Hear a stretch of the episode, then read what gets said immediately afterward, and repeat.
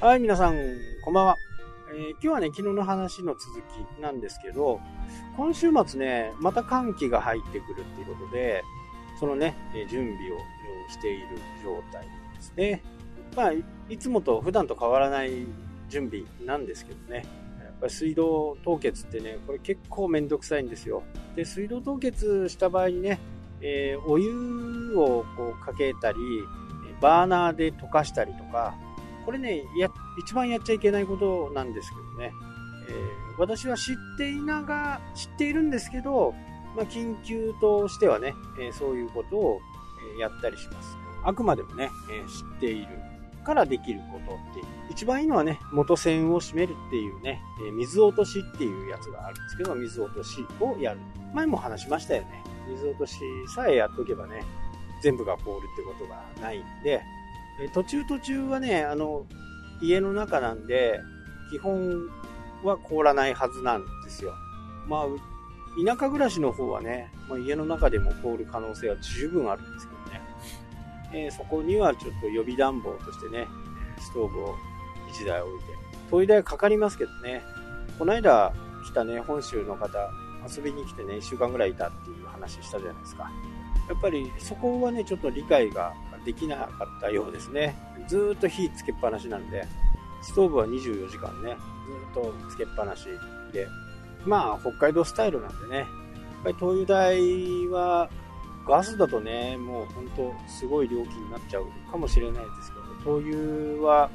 今僕が買ってるところは66円ぐらいかな。なんでね、えー札幌行くと、もう88円とかね、なっちゃうと思うんですけど、僕のとこはね、結構お安くしてもらってるのかな。ね、66円で、だいたい1万5000円から2万円までいかないですね。1万8000円ぐらい。まあ、これがだいたい暖房費でね、12、1、3ですね。まあ、あと2、3ヶ月がこのぐらいの費用かかってしまうかなという、ね、感じです。あまあ、余談はね、この辺にして、まあ、新しく始めたブログ。これはね、あの、無料のブログです。無料のブログでね、全然ドメインとかも取ってないブログなんで、まあ、どこまで行くのかなっていうのが気になったんでね、それで一回ちょっと試してみよう。今のところ、だいたい平均して2000文字ぐらいかな。2000文字は書くようにして、えーアフィリエイトをバンバン貼ってね、アフィリエイトと、でもどのぐらい稼げるのかなっていうのを、2、3ヶ月やってみようかなと思ってね、それで成果が出るようであれば、まあ、独自ドメインにしてね、また一から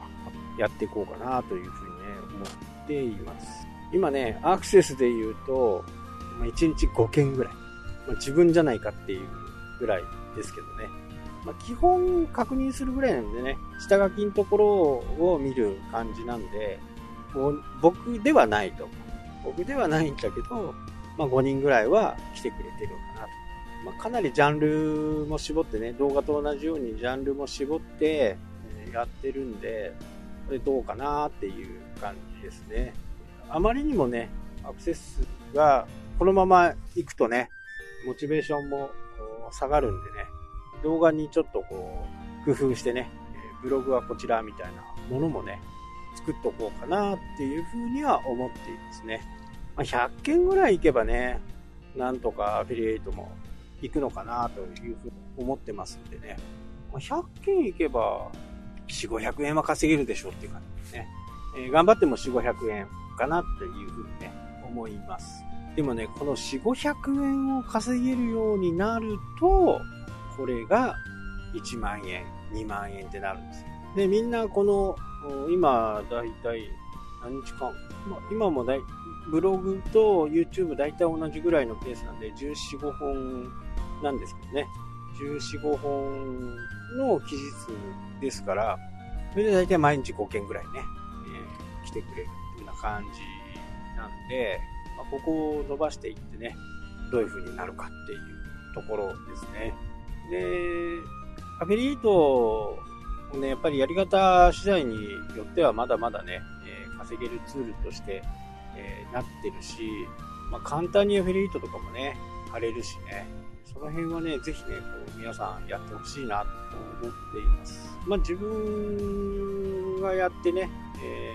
ー、こういう成果になるよというふうなことが、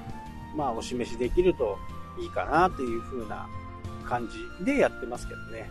で、仮に、そのブログがね、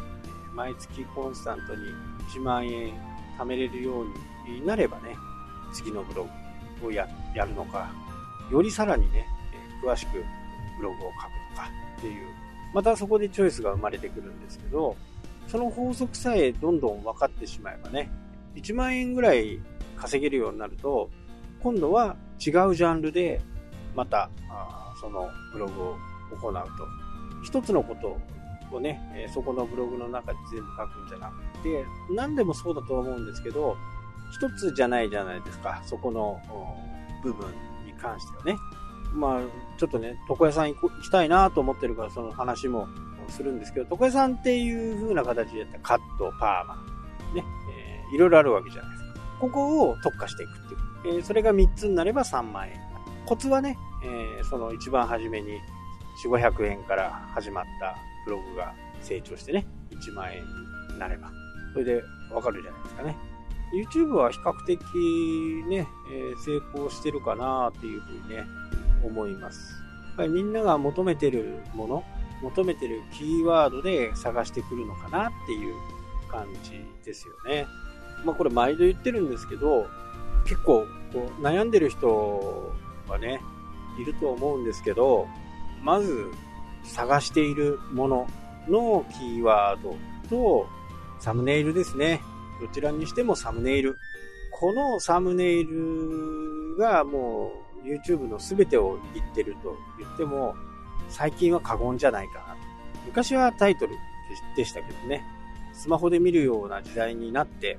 タイトルよりもね、まずはサムネ。スマホで見てもこう見やすいサムネになってるかどうかっていうところですね。ここが大事。なので、昨日出した動画、あ、おとといか。おととい出した動画がね、開始投稿してすぐはね、やっぱ40%ぐらいインプレッションクリック率いくんですよ。